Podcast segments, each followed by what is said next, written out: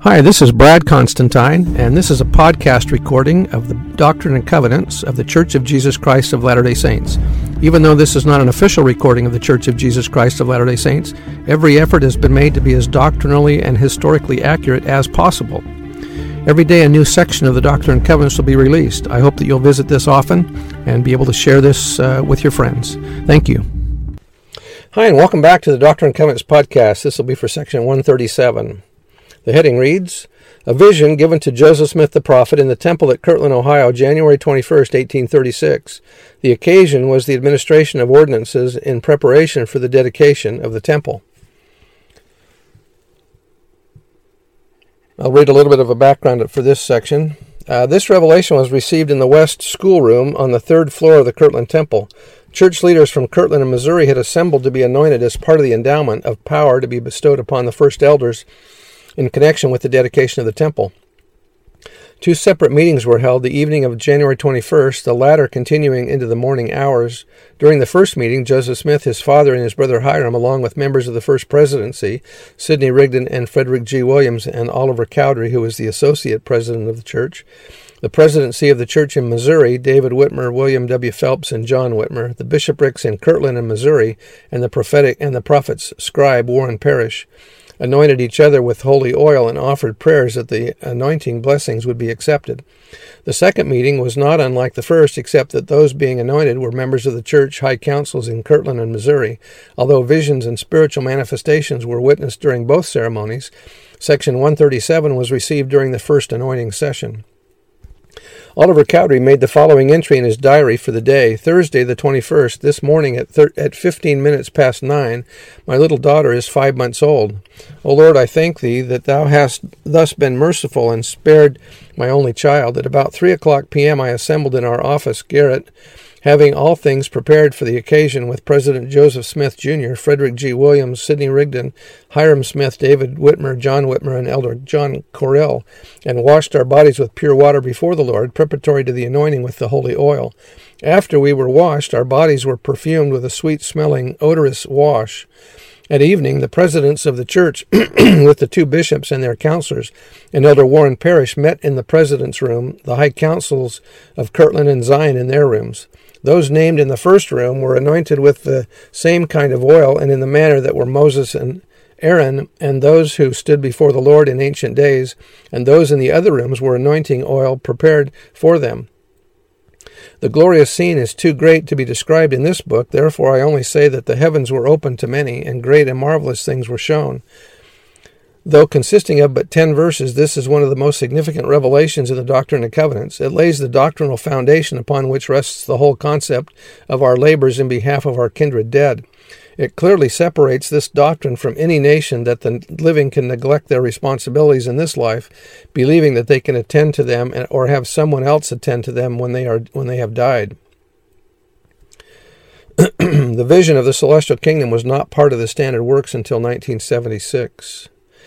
Verse 1 The heavens were opened upon us, and I beheld the celestial kingdom of God and the glory thereof, whether in the body or out I cannot tell. I saw the transcendent beauty of the gate through which the heirs of that kingdom will enter, which was like unto circling flames of fire. David O. McKay had a vision of the celestial kingdom. I beheld in a vision something infinitely sublime. In the distance I beheld a beautiful white city Though far away, yet, yet I seemed to realize that trees with luscious fruit, shrubbery with gorgeously tinted leaves, and flowers in perfect bloom abounded everywhere. The sky clear, or the clear sky above seemed to reflect these beautiful shades of color. I then saw a great concourse of people approaching the city. Each one wore a white flowing robe and a white headdress. Instantly, my attention seemed centered upon their leader, and though I could see only the profile of his features and, and his body, I recognized him at once as my Savior. The tint and radiance of his countenance were glorious to behold. There was a peace about him which seemed sublime. It was divine. The city, I understood, was his. It was the city eternal, and the people following him were to abide there in peace and eternal happiness. But who were they? As if the Savior read my thoughts, he answered by pointing to a semicircle that then appeared above them, and on which there were written in gold the words, These are they who have overcome the world, who have been who have truly been born again. So David O. McKay has a vision of the celestial kingdom too. Very cool. All, verse 3 Also, the blazing throne of God whereon was sealed was seated the Father and the Son. I saw the beautiful streets of that kingdom, which had the appearance of being paved with gold. I saw Father Adam and Abraham and my father and my mother, my brother Alvin, that has long since slept. In this most remarkable vision, the prophet was not shown things as they were in the celestial kingdom, but rather as they yet would be. This would have been immediately evident to him as he saw in that vision his own father and mother. As already noted, his father was present in the room with him when the vision was received, and his father and mother lived for some years after this event. Each of the parents shown in the vision appears to have been deliberately chosen to emphasize that salvation is a family affair and that it centers in the promises made to our ancient fathers. In addition to seeing the Father and the Son, the prophet saw Adam, the father of all humankind, Father Abraham, the father of the faithful, and his own father and mother reunited with his, fa- his brother Alvin, who had died 12 years earlier at the age of 25. That was by Joseph Fielding McConkie. Verse 6 And marveled how it was that he, Alvin, had obtained an inheritance in that kingdom, seeing that he had departed this life before the Lord had set his hand to gather Israel the second time and had not been baptized for the remission of sins. Thus came the voice of the Lord unto me, saying, All who have died without a knowledge of this gospel, who would have received it if they had been permitted to tarry, shall be heirs of the celestial kingdom of God. Also, all those that die henceforth without a knowledge of it, who would have received it with all their hearts, shall be heirs of that kingdom. In these verses, the principles upon which the doctrine of salvation for the dead rests are announced for the first time in this dispensation. They are, first, that the doctrine applies only to those who died without a knowledge of the gospel. Second, that God must read the hearts of those concerned and affirm that had the gospel come to them in mortality, they would have accepted it. And third, that God must judge that not only would they have accepted the gospel, but they would have done so with all their hearts, meaning that they would have endured valiantly and faithfully to the end. These principles accord perfectly with the promise of Peter that those who receive the gospel in the spirit world must do so in such a manner that they might be judged according to men in the flesh, which is to say that the price of faith in works that the price in faith and works to receive the gospel in the spirit world is the same as the price uh, appended to receiving it in mortality. The question could well be asked as to why it was that Alvin would be chosen to represent these truths. The answer is that he is the perfect example of the kind of person of uh, to whom these principles apply. Alvin died in November of 1823. His passing had been a matter of considerable sorrow to the Smith family and to the young woman to whom he was engaged. Their wounded souls had been cut to the core at his funeral by the unfeeling remarks of the Presbyterian minister who had consigned Alvin to hell because he had not been baptized or involved in that church. Despite his relative youth, Alvin was a man of unusual spiritual uh, propensity. Before his death, he called each of his brothers and sisters in turn to his bedside and gave them a parting admonition. To his 18 year old brother Joseph, he said, Be a good boy and do everything that lies in your power to obtain the record the Book of Mormon. Remember, this was only two months after the vision of Moroni. Be faithful in receiving instruction and in keeping every commandment that is given you. Mother Smith stated that Alvin had been manifest had even had ever manifested a greater zeal and anxiety, if it were possible, than any of the rest that regard with regard to the record which had been shown to Joseph, and he always showed the most intense interest concerning the matter. With, with this before our minds, we could not endure to hear or say one word upon that subject, for the moment that Joseph spoke of the record, it would immediately bring Alvin to our minds with all his kindness, his affection, his zeal, and impiety. And when we looked to, to his place and realized that he was gone from it, to return no more in this life, all, we all wept with one accord over our irretrievable loss, and we, and we could not be comforted because he was not. Verse 9 For I, the Lord, will judge all men according to their works, according to the desire of their hearts. The scales of justice used in the realms of heaven can be depended upon to render that perfect equity and judgment known only to an all wise God. Our works will be placed in one of the pans of balance, and the desires of our heart in the other. Where our works are lacking because of circumstances beyond our control, the desires of our hearts can compensate. For instance, if someone did not marry in the temple because the opportunity to do so was not afforded, but in the judgment of God that person would have taken that opportunity with all his heart or her heart, then the scales are balanced. That individual is rewarded as if he or she had complied with the commandment. On the other hand, Impressive works may hide evil desires left unfulfilled only because the opportunity to act on them did not come. Again, the reward will accord with the desires of the heart.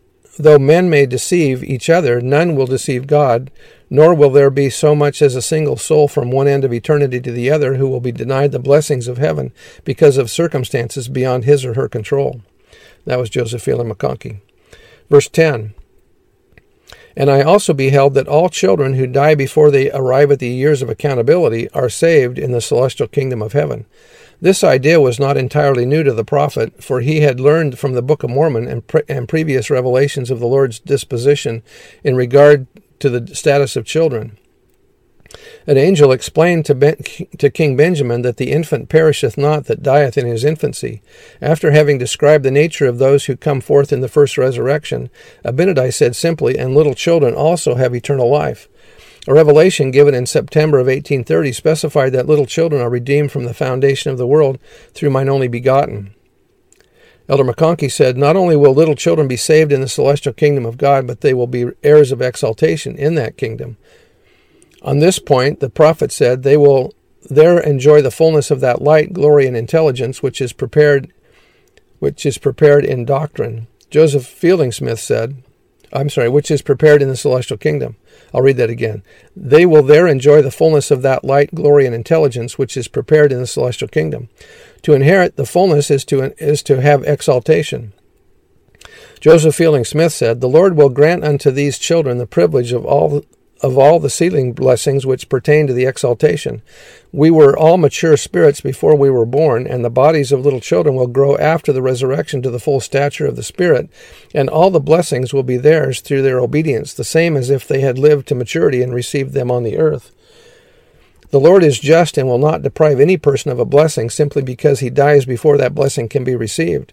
It would be manifestly unfair to deprive a little child of the privilege of receiving all the blessings of exaltation in the world to come, simply because it died in infancy. Children who die in childhood will not be deprived of any blessing. When they grow after the resurrection to the full maturity of the Spirit, they will be entitled to all the blessings which they would have been entitled to had they been privileged to tarry here and receive them. Will little children who die before the years of accountability ever be tested in the way that other mortals are tested? Satan cannot tempt little children in this life, nor in the in the spirit world, nor after their resurrection. Little children who die before reaching the years of accountability will not be tempted. That was by Joseph Fielding Smith. Isn't that a comfort? Why do some children die and others live? Are those who die better off than those who remain in mortality? Bruce R. McConkie said, We may rest assured that all things are controlled and governed by Him whose spirit children we are. He knows the end from the beginning, and He provides for each of us the testings and trials which He knows we need. Joseph Fielding Smith once told me that we must assume that the Lord knows and arranges beforehand who shall be taken in infancy and who shall remain on earth to undergo whatever tests are needed in their cases. This accords with Joseph Smith's statement The Lord takes many away, even in infancy, that they may escape the envy of man and the sorrows and evils of this present world. They were too pure, too lovely to live on earth. It is implicit in the whole in the whole scheme of things that those of us who have arrived at the years of accountability need the tests and trials to which we are subject, and that our problem is to overcome the world and attain that spotless and pure state which little children already possess.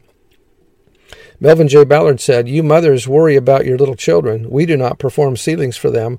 I lost a son six years of age, and I saw him a man in the spirit world after his death, and I saw how he had exercised his own freedom of choice and would obtain of his own will and volition a companionship, and in due time to him and all those who are worthy of it shall come all of the blessing shall come all of the blessings and sealings privileges of the house of the Lord. Do not worry over it. They are safe. They are all right. I bear testimony that these things are true, and that God, in His judgment, knows that uh, knows who's who that will receive the gospel, and uh, it's nice that we don't have to worry about judging those things. I bear testimony that these things are true, and say that in the name of Jesus Christ. Amen. See you next time. Bye.